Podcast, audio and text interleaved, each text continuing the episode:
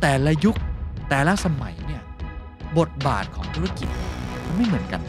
ผู้ตอบแบบสอบถาม 84%จากทั่วโลก มีแนวโน้มที่จะซื้อแบรนด์ที่มีคุณค่าสอดคล้องกับตนเองมากขึ้น รวมถึง Gen C ครับ ที่มีมากกว่า 90%ก็คือซื้อแบรนด์แบรนด์นั้นที่ยึดถือตัวเพิร์ที่ตรงกันผู้บริหารไทยนะเกินกว่าครึ่งยอมรับว่าองค์กรของตนเองนั้น มีการ กล่าวถึงเรื่องของการสร้าง Impact ด้านความยั่งยืนเกินจริงไปมากครับ ครึ่งหนึ่งของโลก เราในตอนนี้คือคนอายุต่ำกว่า 30 ปี แต่ว่าอายุของคณะกรรมการหรือว่าบอร์ดเนี่ยส่วนใหญ่อยู่ที่ 60 ปี มันบอกว่าบอร์ดต้องมีการเปลี่ยนแปลงใช่หรือไม่ แล้ว what's next ยุคต่อไปหลังจากนี้คืออะไร This is the Standard Podcast. The Secret Sauce. Executive Espresso สวัสดีครับ ผมเคนนักครินทร์และนี่คือ The Secret Sauce Executive Espresso สรุปความเคลื่อนไหวในโลกเศรษฐกิจธุรกิจแบบเข้มข้นเหมือนเอสเปรสโซให้ผู้บริหารอย่างคุณไม่พลาดประเด็นสำคัญสำหรับใครที่ซื้อบัตร The Secret Sauce Summit 2023 ไม่ทันนะครับ นี่คือโอกาสสุดท้ายและข่าวดีที่สุดเพ ราะว่าเราหลังจากที่ขายหมดไปแล้ว 5,000 กว่าใบ เปิดให้ทุกคนได้ซื้อบัตรรับชมออนไลน์ย้อนหลังแล้วนะครับ ราคาเพียง 590 บาทผ่านทาง Zip Event สิ่งที่คุณจะได้ก็คือคอนเทนต์ดีๆ ทั้งหมดเลยจากเวที Main Stage นะครับทั้งในแง่ของการบันทึกเก็บไว้ หรือการที่คุณสามารถที่จะได้รับตัว framework เอากลับไปใช้ และมีเรื่องของการสรุป Key Takeaway ให้ด้วยนะครับ สามารถรับชมได้ตั้งแต่วันที่ 1 ตุลาคม จนถึงวันที่ 31ธันวาคม ซื้อบัตรได้แล้วนะครับ วันนี้ที่ Zipevent 590 บาทเท่านั้นนะครับ โมเดลธุรกิจในอนาคตปี 2024 ควรจะเป็นอย่างไร รูปแบบการทำธุรกิจแห่งอนาคตจะมีหน้าตาแบบไหน วันนี้เราจะมาคุยกันเรื่องนี้นะครับบังเอิญว่าผมได้ไปร่วมงานงานหนึ่งเป็นงานระดับ global นะครับ มีชื่อว่า global trend summit 2024 นะฮะ แล้วก็มีหลายเซสชันเลย ผมบังเอิญได้ไปเป็น moderator เซสชันหนึ่งด้วย พูดเรื่องของ purpose driven company แล้วก็มีผู้ร่วมเสวนาไม่ว่าจะเป็นคุณโค้ชจิมมี่ เป็นคุณภากรจากทางตลาดหลักทรัพย์ แล้วก็คุณบีพิพิธจากทางธนาคารกสิกรไทย แต่ว่าวันนี้ไม่ได้มาพูดแค่เวทีนั้นๆครับ เพราะว่าก่อนหน้าเวทีวันนั้นเนี่ย ผมมีโอกาสได้ฟังนะครับเซสชันหนึ่งส่วนตัวผมคิดว่าน่าสนใจมาก แล้วก็อยากจะมาเล่าให้กับทุกท่านฟัง ปกติแล้วเวที Global Trend Summit 2024 เนี่ย มันเป็นของ Trend Watching ที่ทำงานร่วมกับ Simple Work ในประเทศไทย ก็ชื่อก็บอกตรงตัวนะครับ ก็พูดเรื่องของเทรนด์นั่นเอง ก็จะมีเรื่องของ Customer Trend อะไรต่างๆ แต่หัวข้อที่ผมฟังเนี่ยเขาใช้หัวข้อน่าสนใจก็คือ Purpose Driven Business Models for 2024 The Future of Doing Business ครับ พูดถึงในแง่ของว่าไอ้โมเดลที่มีการขับเคลื่อนด้วย Purpose หรือว่าที่ผมแปลว่ามันคือเหตุผลการมีอยู่ขององค์กรเนี่ยในอนาคตปี 2024 เนี่ยมันคือโมเดลแห่งอนาคตเลยนะ แล้วก็วิธีการทำธุรกิจหลังจากนี้เนี่ยมันจะต้องใช้เป็น purpose driven business model โอ้ผมคิดว่าน่าสนใจนะครับ เรื่องนี้พูดโดยคุณ Thomas Klaffke นะครับ ท่านเป็น head of research อยู่ที่ Trend Watching แล้วก็เป็น head of business of purpose ด้วยนะครับ หัวข้อที่เขาได้เล่ามาเนี่ย ผมว่ามันมีไทม์ไลน์แล้วก็มีวิธีการในการ narrate หรือว่าเล่าเรื่องที่น่าสนใจ อันดับแรกเนี่ยผมอยากให้ดูภาพภาพนี้ก่อน เป็นภาพที่เขาเริ่มต้นนะครับคำว่า the changing role of business what's driving change now เป็นวงกลมแรกนะครับ ก็คือ ตอนเนี้ย role ของ business มันเป็นยังไง และอะไรที่เป็นตัวแปรสำคัญที่ทำให้เกิดการเปลี่ยนแปลง วงกลมที่ 2 ครับ ก็คือ the future of doing business เลย ก็คืออนาคตของการทำธุรกิจควรจะเป็นยังไง แล้วก็มี four pioneering new business models คือ รูปแบบการทำธุรกิจ 4 อันที่เป็นรุ่นบุกเบิกคือคำว่า business model ของเขาเนี่ยมันไม่ได้หมายถึงตัว business model เวลาหารายได้อย่างนั้นนะครับ แต่ว่าเป็นเรียกได้ว่า paradigm เลยกระบวนการคิดในการทำธุรกิจ เดี๋ยวเราจะไปที่วงกลมแรกกันก่อน ซึ่ง role ของ business เนี่ยมันคืออะไร ผมลองถามทุกท่านบทบาทของธุรกิจต่อสังคม มันคืออะไร แล้วผมก็ได้เห็นภาพที่เขาเอามาเป็นไทม์ไลน์ให้เราดูนะครับ มันก็จะเห็นภาพชัดเลยว่า แต่ละยุคแต่ละสมัยเนี่ยบทบาทของธุรกิจเนี่ยมันไม่เหมือนกันนะครับ เออ อันนี้ตอนผมฟังเขาเนี่ยผมก็นึกว่าฟังเฮียวิทอยู่นะเพราะว่าเขาเล่าประวัติศาสตร์ให้ฟัง ว่าบทบาทของธุรกิจมันแตกต่างกัน อย่างไรบ้าง ยุคแรกครับ ที่เขาเอามาอยู่ในภาพนี้เราจะเห็นเลยนะครับว่ามันคือยุคของ colonial beginnings นะก็คือยุคของการล่าอาณานิคมนั่นเอง บริษัทแรกของโลกเลยก็ว่าได้นะก็คือ East India Company นั่นเอง ก็คือก่อขึ้นนะครับจากการร่วมทุนระหว่างพ่อค้าและก็ชนชั้นสูงในประเทศอังกฤษตั้งแต่ปี 1600 ช่วงสมเด็จพระราชินีเอลิซาเบธที่1นะครับในตอนนั้นเนี่ยเขาใช้คำว่าโรของมันคือ exploitation ก็คือแสวงหาผลประโยชน์อย่างเดียวเลยนะ ไม่ได้มีอย่างอื่นเลย นี่คือยุคแรกนะครับ ยุคถัดมาครับก็ชัดเจนก็คือ industrial corporation ยุคนี้ก็คือเป็นยุคที่เข้าสู่การปฏิวัติอุตสาหกรรม คุณอัลเฟรดสโลนนะครับนักธุรกิจชาวอเมริกัน ซึ่งเป็นผู้บริหารของบริษัท General Motors หรือว่า GM ก็ใช้กลยุทธ์การตลาดรถยนต์ mass เป็นครั้งแรกในยุคนั้นนะครับเรียกได้ว่าเป็นคนที่วางรูปแบบนะของบริษัทอเมริกันยุคใหม่ ยุคนี้บทบาทของธุรกิจคืออะไรครับ คือ industrial efficiency ครับก็คือเอาอุตสาหกรรมเข้ามาทำให้เกิดประสิทธิภาพสูงที่สุด ถัดมาครับยุคนี้เป็นโค้ดอันลือลั่นนะครับจากคุณมิลตันฟริดแมนนะฮะเขาบอกว่า there is one and only one social responsibility of business นั่นก็คือ to use its resources and engage in activities designed to increase its profits คือธุรกิจเนี่ยไม่ต้องคิดอะไรมากครับความรับผิดชอบต่อสังคมของธุรกิจมีแค่อย่างเดียวเท่านั้นเลยนะ ก็คือการใช้ทรัพยากรและมีส่วนร่วมในกิจกรรมที่ออกแบบทั้งหมด เพื่อกำไรหรือว่า profit maximization นะครับ นี่คือโค้ดอันลือลั่น หรือว่าเขาเรียกว่ายุค shareholder primacy นั่นเองนะครับ หลังจากนั้นครับจำได้ไหมครับ เป็นยุคที่ประเทศไทยก็ตื่นตัวเช่นเดียวกันนะครับ ก็คือยุคของ CSR initiatives emerge เกิดขึ้น ยุคนี้ก็เป็นยุคที่ การทำธุรกิจเนี่ย Harvard Business Review บอกไว้เลยนะครับ ว่ากลยุทธ์การทำการกุศล ได้ทำให้บริษัทต่างๆ มีความได้เปรียบทางการแข่งขันที่ทรงพลังมากขึ้น เป็นยุคที่มี profit บวกกับ philanthropy แล้วอะยุคนี้เป็นยุคที่องค์กรในไทยก็เริ่มจะแจกผ้าห่มกันแล้วนะครับ เริ่มปลูกต้นไม้ปลูกป่าอะไรกันมากมายเลย หลังจากนั้นลองเดาต่อครับว่ามันคือยุคของอะไร ยุคนี้ผมเริ่มทันและเริ่มเข้ามาสู่การทำงานแล้ว เข้ามาสู่วงการธุรกิจแล้วก็คือ social enterprise นั่นเอง ก็คือธุรกิจหรือว่ากิจการเพื่อสังคม ยุคนี้ก็คือเป็นยุคที่โรของ business คือ profit บวกกับ social impact เลย ก็คือเรื่องของผลกระทบทางสังคมกับกำไรเนี่ยต้องไปด้วยกันเป็นคู่ขนานกันไปเลย ซึ่งธุรกิจที่เขาบอกกันว่าเป็นหนึ่งในบริษัทแรก ๆ ที่ทำ social enterprise ตอนนั้นเป็นเคสหรือรันก็คือไอศครีมนะครับ Ben Jerry นั่นเอง ยุคต่อมาครับเป็นยุคของ sustainability era begin ก็คือยุคของความยั่งยืนเริ่มต้นขึ้น แล้วก็แบรนด์ที่ตอนนี้โอ้โหเรียกว่าเป็นไอดอลของคนรุ่นใหม่ แล้วก็เป็นไอดอลของการทำ sustainability ก็คือแบรนด์เสื้อผ้าที่ชื่อว่า Patagonia นั่นเอง Patagonia เคยออกโฆษณาตัวหนึ่งนะครับ อยู่ใน print ad แล้วเขียนว่า don't buy this jacket นะเพื่อบอกคนว่าให้คุณซื้อเสื้อของฉันต่อเมื่อคุณต้องการมันจริง ๆ อันนั้นคือปี 2011 นะ ในวัน Black Friday ซึ่งเป็นวันที่ส่วนใหญ่จะลดราคาสินค้ากันของชาวตะวันตกนะครับ เพราะฉะนั้นเนี่ยยุคนี้ก็เริ่มต้นขึ้น แล้วก็เป็นยุคที่เขาบอกว่าโรของ business เนี่ยมันคือ reducing environmental impact ก็คือเริ่มที่จะเป็นส่วนหนึ่งในการลดผลกระทบต่อสิ่งแวดล้อม แล้วก็มาในยุคปัจจุบันครับ ที่เรียกว่า purpose driven business ครับ ในภาพเนี่ยก็จะเห็นเลยว่าเป็นองค์กรที่ทำด้านเรื่องของการเงิน หรือว่าเรื่องของเทคโนโลยีโดยเฉพาะไม่ว่าจะเป็นของ IBM แบบนี้เป็นต้นนะครับโรหลัก ๆ ของธุรกิจในยุคนี้ก็คือ serving a purpose and all stakeholders ก็คือมีวัตถุประสงค์เนี่ยเพื่อที่จะสร้างเรื่องของการมีอยู่ขององค์กร แล้วก็ตอบโจทย์ stakeholder ผู้มีส่วนได้ส่วนเสียทั้งหมดนะฮะฟังมาถึงตรงนี้ครับ ก็เลยมีคำถามต่อนะครับว่า แล้ว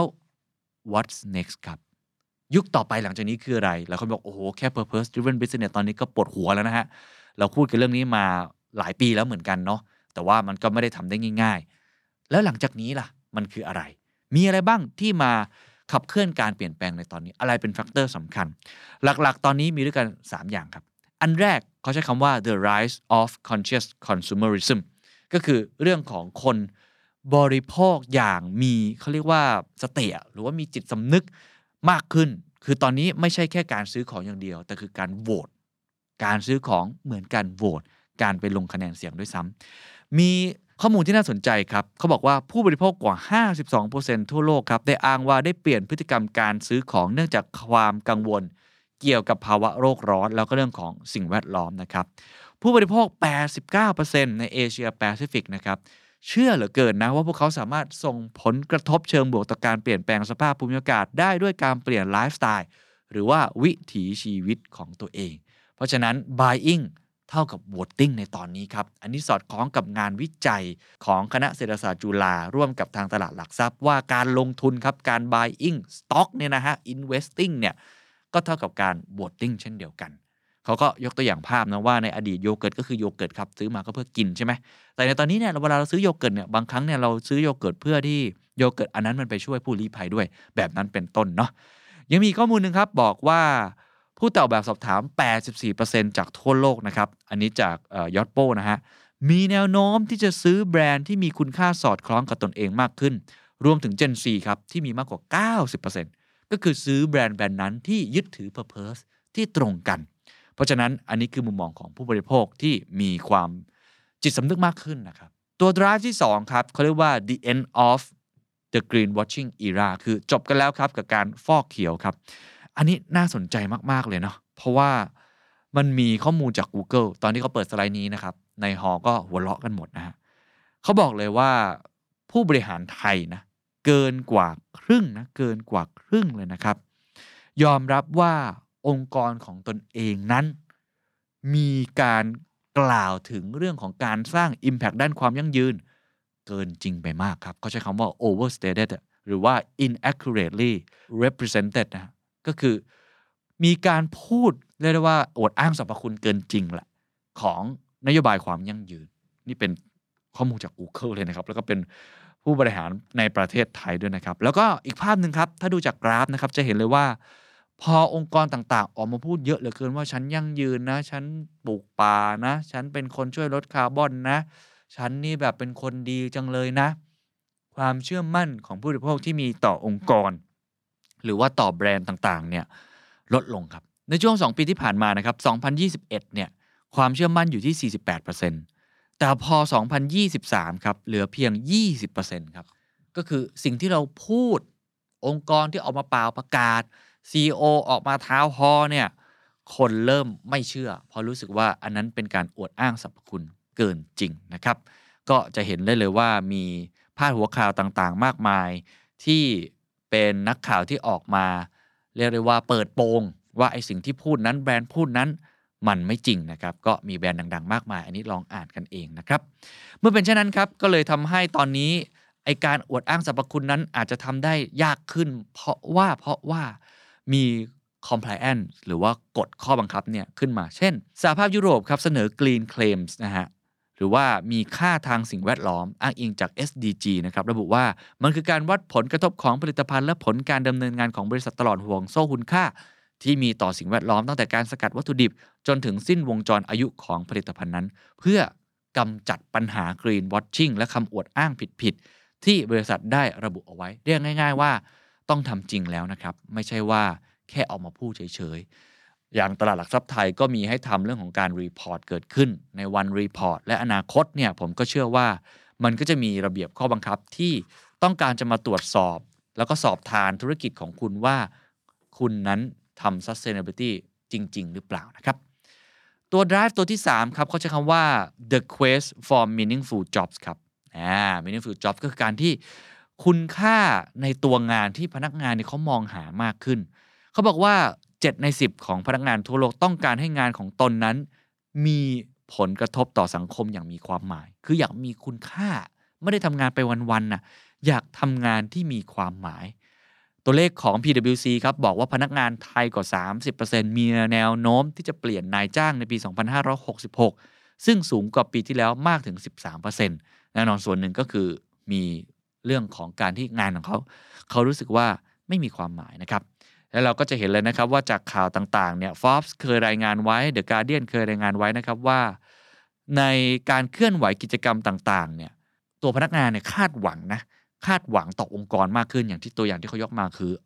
Amazon นะว่าพนักงานเนี่ยคาดหวังให้ Amazon เนี่ยมีเรื่องของการเข้ามามีส่วนร่วมในการปรับตัวเข้าสู่เรื่องของสิ่งแวดล้อมอะไรแบบนี้เป็นต้นนะซึ่งอันนี้ก็เป็น ตัวอย่างหนึ่งแล้วกันนะครับ ว่าตอนนี้พนักงานเนี่ยต้องการงานที่มันมีความหมายนะครับ เพราะฉะนั้นโดยสรุปทั้งหมดครับไอ้คำว่า what's next เนี่ยที่มันเป็นสิ่งที่มาขับเคลื่อน หรือว่ามากระตุ้นเป็น trigger point สำคัญมี 3 อย่างด้วยกันนะครับลองคิดภาพตามว่าหน่วยงานของคุณธุรกิจของทุนเจอแรงกดดันเรื่องนี้หรือเปล่า เรื่องแรกครับก็คือเปลี่ยนจากการซื้อเป็นการร่วมกันสร้างโลกที่ดีกว่า buying เท่ากับ voting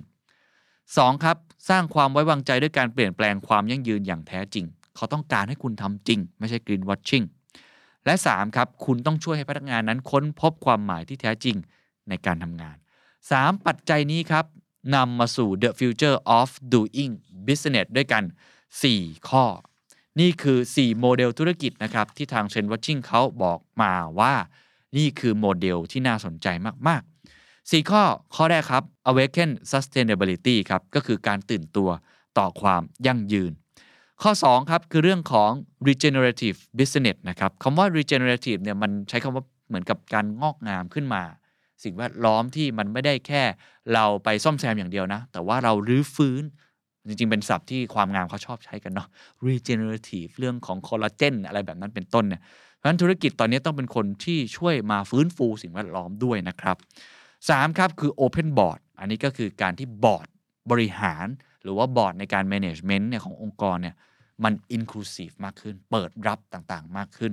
ก็คือความหลากหลายทางเพศ ความหลากหลายของอายุต่างๆนะครับแล้วข้อสุดท้ายก็คือข้อที่เราคุยกันเยอะที่สุดในวันนั้นก็คือ own purpose ก็คือ องค์กรจะต้องมีวัตถุประสงค์ที่แท้จริงหรือว่ามีเหตุผลในการมีอยู่ขององค์กรนะครับ ไปที่ข้อแรกก่อนแล้วกันนะครับ awaken sustainability นะครับเขาบอกว่าตอนนี้เนี่ยจากตอนแรกที่เราใช้คำว่าเป็น add on sustainability คือธุรกิจก็ทำมาครับพอเราพูดเรื่องความยั่งยืนเนี่ยความยั่งยืนมันเป็น add on อะคืออ้าเราต้องเติมเพิ่มเติมเข้าไปแล้วนะในตัวธุรกิจของเรา เขาบอกไม่ใช่แล้ว from add on sustainability to sustainability as the starting point ก็คือเริ่มตั้งแต่วันแรกเลย ก็คือเอาไปอยู่ในหัวใจของการจัดการธุรกิจเริ่มต้น เราเคยมีคำว่า business as usual ถูกไหมฮะ อันนี้ก็เหมือนกันครับ เราจะเห็นเลยว่าเราก็ทำแบบนั้นครับ ธุรกิจดำเนินมาไปเรื่อยๆ พอมีเทรนด์ของ sustainability เราก็ใช้คำว่า sustainability as usual ก็คืออะทำทำไป เป็นเหมือน routine แบบปกติที่เราควรทำ คุณเห็นเลยครับว่าโมเดลที่เขายกมาเนี่ยเป็นพีระมิดที่ผมคิดว่ามันทำให้เราเห็นภาพชัดเจนมากขึ้นนะ เราจะเห็นเลยครับโมเดลนี้นะครับ เป็นโมเดลที่เราทำทุกอย่างเนี่ยเพื่อ shareholder capitalism ฐานรากพีระมิดเราจะเห็นเลยนะครับว่า ความสำคัญของมันมีมากที่สุด เราเลยเน้นมันมากที่สุด ก็คือ profit maximization เน้นเรื่องกำไรสูงสุด ตรงกลางครับของพีระมิดคือ legal compliance ก็คือทำให้ถูกตามกฎหมายต่างๆ เช่นตอนนี้หลายคนปรับตัวเข้าสู่ sustainability เพราะว่าไม่อยากจะโดนกีดกันทางการค้าแบบนี้เป็นต้น แล้วปลายยอดครับข้อให้ความสำคัญน้อยสุดเลยครับ คือเรื่องของ social responsibility คือความรับผิดชอบต่อสังคมนั่นเองคำถามสำคัญที่ ผู้บริหารทำกันมากที่สุดก็คือ what's the business case for sustainability ก็คือว่าเอ้ยแล้วมันมีเคสของธุรกิจอะไรบ้างที่มันจะตอบโจทย์เรื่องความยั่งยืน แต่ว่านั่นคือโมเดลเดิมครับเขาบอกว่าตอนนี้ต้องเปลี่ยนและเป็นโมเดลสิ่งที่เรียกว่า awaken sustainability คือการตื่นตัวต่อความยั่งยืน และโมเดลนี้เขาเรียกว่า sustainability first ครับ คือเริ่มต้น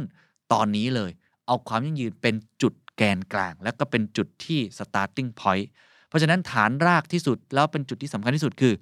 optimization for sustainability ครับ ไม่ใช่ profit maximization optimization ทั้งหมดยังนอนงานต้องมีประสิทธิภาพรายได้ต้องเข้าเป้า ต้องมีความยั่งยืน แต่โจทย์ทุกอย่างเพื่อเรื่องของทำให้โลกของเราและสังคมนั้นมีความยั่งยืนมากขึ้น ตรงกลางยังเป็น legal แล้วก็ compliance อยู่นะครับ แต่ว่าปลายยอดตัวพีระมิดเนี่ยคือ profit pursuit นั่นก็คือการที่เราจะมุ่งหาเรื่องของการทำกำไรนั่นเอง ก็จะเห็นเลยว่าสำหรับผมเนี่ยตอนผมดูเนี่ยเป็นโมเดลที่ผมเชื่อว่าคนรุ่นใหม่ buy in มากๆนะแต่ถ้าใครทำธุรกิจมาก่อน ก็ต้องบอกว่าเป็นโมเดลที่ยากนะครับ ไม่ง่ายนะการที่ทำให้ธุรกิจของเราเนี่ยดำเนินต่อไปได้ โดยที่การแสวงหาผลกำไรเนี่ยไม่ใช่เป้าหมายสูงสุด แต่ว่ามีเป้าหมายอื่น ๆ ที่สำคัญมากกว่า อันเนี้ยเป็นโมเดลที่ผมเชื่อว่าท้าทายมาก แต่ก็เป็นโมเดลที่ทาง TrendWatching มองนะครับว่าในอนาคตนี่คือโมเดลหลักที่คุณควรจะ embrace หรือนำมาใช้มากที่สุดนะครับ ข้อมูลจาก IBM นะครับบอกนะครับว่า 72%ของผู้บริหารทั่วโลกกล่าวครับว่า ESG จำเป็นต้องได้รับความสำคัญสูงสุดขององค์กรของตนเอง นั่นหมายความว่าตอนนี้ทุกคนมองเห็นแล้วครับว่าสำคัญมากๆครับเรื่อง ESG ยังมีอันนึงครับเขาบอกอย่างนี้เขาบอกว่า sustainability is moving from the CSR and marketing department into the boardroom คือในอดีตอย่างที่ผมเคยเล่าไปว่า CSR เนี่ยมันเป็นการทำภาพลักษณ์ขององค์กรอย่างหนึ่งนะหรือว่ามันอยู่ในแผนกของการตลาด marketing แต่ตอนนี้ไม่ใช่แล้ว ความยั่งยืนต้องอยู่ใน boardroom คือเป็น core strategy อันนี้เป็นการเปลี่ยนแปลงที่น่าสนใจมาก ๆ นะครับ Harvard Business Review ครับ ได้มีบทความชิ้นหนึ่ง ที่ผมคิดว่าน่าสนใจมากๆ เขาบอกว่าภารกิจในอดีตนะครับ คือการเล่าเรื่องที่น่าสนใจเกี่ยวกับโครงการริเริ่มด้านความยั่งยืนขององค์กร แก่ผู้มีส่วนได้ส่วนเสียจำนวนมากของบริษัท นั่นคือภารกิจดั้งเดิมของ CSO ครับ หรือว่า Chief Sustainability Officer แต่ในปัจจุบันครับ CSO นะครับในบางบริษัทเนี่ยหรือว่าบางคนเนี่ย ได้ย้ายออกมานะครับจากบทบาทของคนที่เป็นแค่ศูนย์กลางในการรับสารหรือว่าเป็นการตั้งรับ มาเป็นหัวหอกในการบูรณาการประเด็น ESG ที่เข้ากับกลยุทธ์ขององค์กรอย่างแท้จริงนั่นเอง พูดง่ายๆ ตอนนี้ตำแหน่ง CSO ตำแหน่ง Sustainability ต้องอยู่ใน boardroom ต้องอยู่ในตำแหน่งที่สำคัญที่สุดมีอำนาจ power มากที่สุด เพอเพอๆต้องมีอำนาจเท่ากับ CFO ด้วยซ้ำนี่คือ การเปลี่ยนแปลงที่เกิดขึ้นนะครับ ตัวอย่างครับมีธนาคารสัญชาติสวิสนะครับลอมบาร์ดนะฮะได้จ้างประธานตำแหน่งใหม่ตำแหน่งหนึ่งขึ้นมานะครับ ผมก็เป็นตำแหน่งที่น่าสนใจ วันนั้นผมก็เพิ่งได้ยินเป็นครั้งแรกนะฮะก็คือ Chief Nature Officer ครับ CNO นะครับประธานเจ้าหน้าที่ฝ่ายธรรมชาติ เพื่อลงทุนเชิงบวกในการพัฒนาผลิตภัณฑ์ธรรมชาติแบบใหม่ ๆ นั่นเอง หรือว่ามีแบรนด์แบรนด์หนึ่งนะครับ Faith in Nature นะเป็นแบรนด์พวกแบบสกินแคร์หรือว่า ผลิตภัณฑ์ทำความสะอาดอะไรอย่างนี้เนาะเขาได้มีการ appoint nature เข้าไปใน board of director เลย เรียกว่าเป็นคำการตลาดของเขานะ ก็คือไอ้ธรรมชาติเนี่ยจะต้องอยู่ในบอร์ดบริหารเลยด้วยซ้ำอันนี้ก็เป็นข้อแรกนะครับก็คือการตื่นตัวต่อความยั่งยืนครับโมเดลที่2ครับเขาเรียกว่า regenerative business นะครับก็คือเป็น business ที่ต้องช่วยทำให้คนอื่นงอกงามตามไปด้วย ผมใช้คำนี้แล้วกันเนาะจากอดีตเนี่ยเขาบอกว่า form causing less harm to doing more good ในอดีตธุรกิจเนี่ยเราจะมีแนวคิดอย่างนี้ครับ เราต้องทำผลกระทบกับโลก ให้มีน้อยที่สุดเท่าที่เป็นไปได้ คือต้องยอมรับว่ายังไงธุรกิจเนี่ยต้องคอนซูมใช่ไหมต้องใช้ไฟฟ้าต้องทำลายโลก ต้องใช้พลาสติก เราจะต้องลดผลกระทบเชิงลบเนี่ยให้ได้มากที่สุดเท่าที่เป็นไปได้ คุณนวลก็เคยสอน ผมอย่างนี้เหมือนกันว่า คุณทำตรงนี้ให้ได้ก่อนในขั้นต้น แต่เขาบอกว่าโมเดลแห่งอนาคตเนี่ยมันจะต้อง doing more good คือคุณไม่ได้ทำแค่ปิด ช่องโหว่หรือว่าปิดไอ้เรื่องของการทำลบเนี่ยแต่กลายเป็นการทำบวกให้ได้ เดี๋ยวดูชาร์ตนี้ครับ เป็นชาร์ตที่เขาทำมาให้แล้วผมคิดว่ามันมันค่อนข้าง open minded มากๆนะคือทำให้เราเห็นภาพมาก ๆเลยนะครับ ด้านซ้ายส่วนนี้เขาพูดถึงธุรกิจแบบ business as usual ก็คือการที่เราใช้แสวงประโยชน์จากเรื่องของทรัพยากรธรรมชาติต่างๆ จนมาถึงขวาสุด ขวาสุดเนี่ยคือเป็นการที่เราเอ่อทำประโยชน์ให้กับธรรมชาติ ไม่ได้ติดลบนะ แต่บวกเลยนะฮะ ก็คือใช้พลังงานสะอาด หรือว่าอาจจะทำทุกอย่างเป็นคาร์บอนแบบ negative เลยอะไม่ใช่แค่ carbon neutral หรือว่าเน t ซีโร่อย่างเดียวซ้ายสุดก็เรียกว่าเป็นธุรกิจแบบ conventional พอเริ่มมาที่คุณทำได้ดีมากขึ้นแล้ว เริ่มมาดูเรื่องของ Code of Conduct มี ESG เนี่ยเขาเรียกว่า Green แล้วก็ธุรกิจในปัจจุบันที่หลายคนพยายามทำมากๆ ก็คือเรื่องของ sustainable business นะครับ อันนี้ก็คือเรียกได้ว่าไม่ได้ทำร้ายใครเลย คือ net zero นั่นแหละใช่ไหม แล้วก็ถ้าเกิดคุณ advance มากกว่านั้นเนี่ยเขาเรียกว่า restorative นะครับ อันนี้คุณเริ่มที่จะมีการทำบางสิ่งบางอย่างที่คืนกลับสู่ธรรมชาติ แล้วก็ปลายทางขั้นสุดเลยครับเขาเรียกว่า regenerative business นะครับ มีการ regenerating ecosystem แล้วก็ส่งบางสิ่งบางอย่างเนี่ยคืนกลับสู่ธรรมชาติ แล้วก็ผู้คนด้วย โอ้พอดูแล้วโมเดลนี้ก็ถึงว่ายากนะสำหรับผมเนี่ยยากมาก ๆ แต่ถ้าเกิดทำได้ อันนี้แหละน่าจะเป็นทางออกในเชิงของตัว บิสเนสนะครับว่าอนาคตควรจะเป็นลักษณะแบบนี้นะครับ แล้วเขาก็มีตัวอย่างครับ เช่น traditional agriculture หรือว่าการทำการเกษตรนั่นเอง ในอดีตเนี่ยก็จะเห็นเลยว่า compete with nature คือเราแข่งขันกับธรรมชาติเนาะเราสกัดสารมาจากธรรมชาติ เรามีการใช้ผลประโยชน์จากพื้นดินนะครับ เรามีการทำแบบพืชเชิงเดี่ยว เรามีการทำทำให้ไอสภาพภูมิศาสตร์ในตรงนั้น ภูมิพื้นที่ตรงนั้นเนี่ยมันส่งผลกระทบ ในเชิงลบคือทำให้มันเปราะบางมากขึ้น ส่งเรื่องของก๊าซเรือนกระจกนะครับน้ำเสื่อมโทรมอะไรก็ว่ากันไป แต่ว่าถ้าเกิดเป็น regenerative agriculture ในเชิงคอนเซปต์คือ partner with nature เลย แล้วก็ take and give back to nature มีการปกป้องเรื่องของ soil protection เรื่องของดิน มีพูดถึงความหลากหลาย biodiversity แล้วก็ทำให้เรื่องของธรรมชาตินั้นมีความ resilient มากยิ่งขึ้นนะครับ ถามว่า มีแบรนด์แบรนด์ไหนทำอยู่บ้าง หรือว่าเริ่มใช้คำศัพท์คำนี้บ้าง เขาก็มีการเอาพาดหัวข่าวต่างๆ มาให้เราดูนะครับ เช่น Green Mills ครับ มองว่าการฟื้นฟูเกษตรกรรมเป็นกุญแจสำคัญในการเข้าถึงเป้าหมายการเปลี่ยนแปลงสภาพภูมิอากาศนะครับ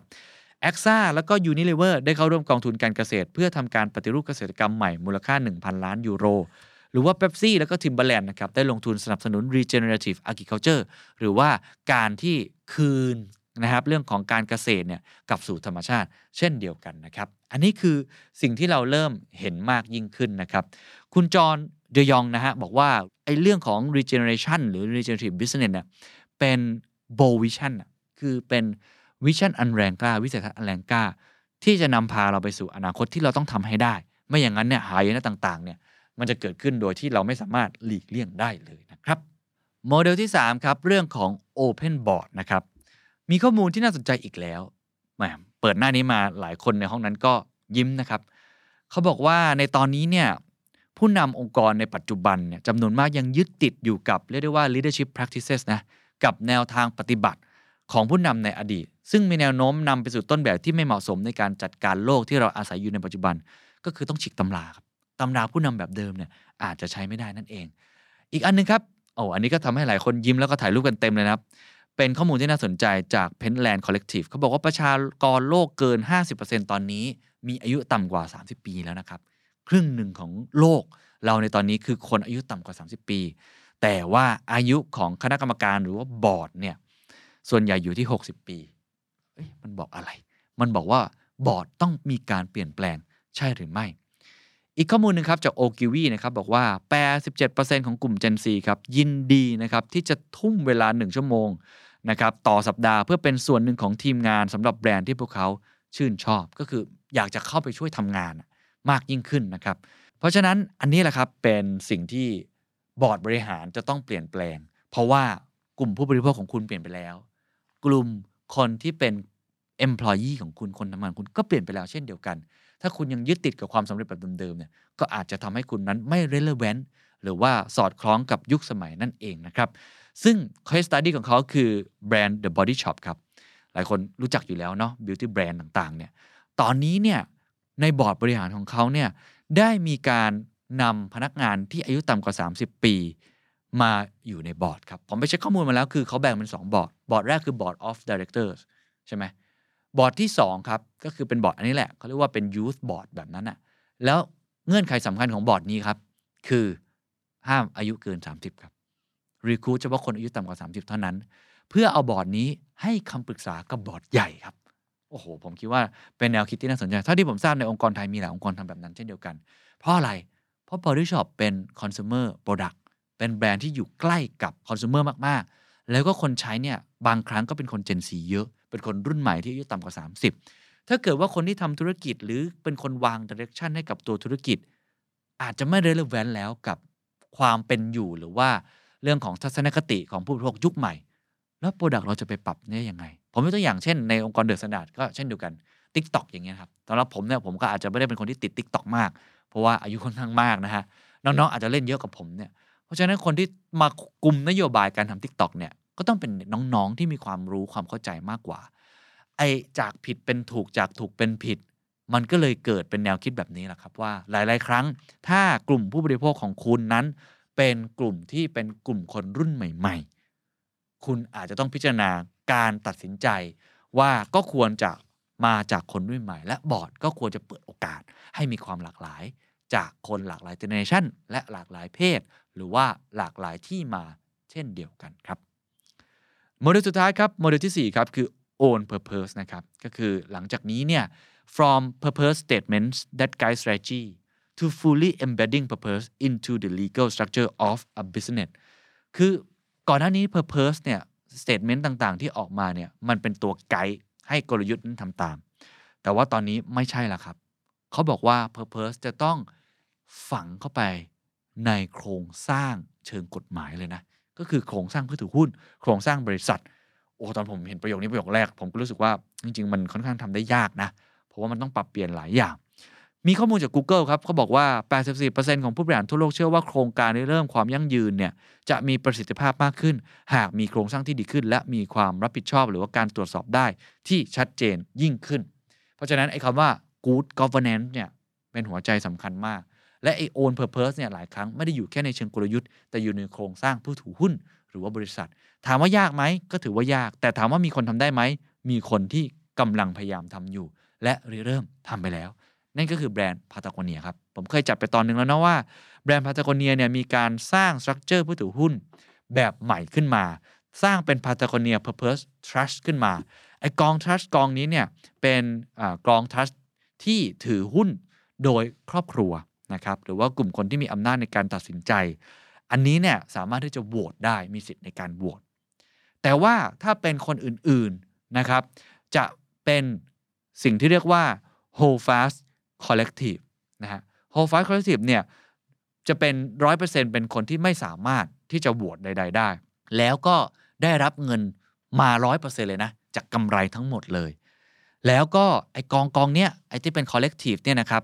มีหน้าที่ในการไปลงทุนหรือว่าทำริเริ่มโครงการที่เกี่ยวข้องกับเรื่องของสิ่งแวดล้อมนั่นเอง เขาแบ่งโครงสร้างมาอย่างนี้เพื่ออะไรเพื่อเห็นภาพชัดเจนนะครับว่า 1. ไอตัว trust อันนี้พัตตาเนีย purpose trust เนี่ยอันเนี้ยจะทำให้ Purpose ของพัตตาเนียยังอยู่ เพราะว่าเป็นกลุ่มผู้ถือหุ้นที่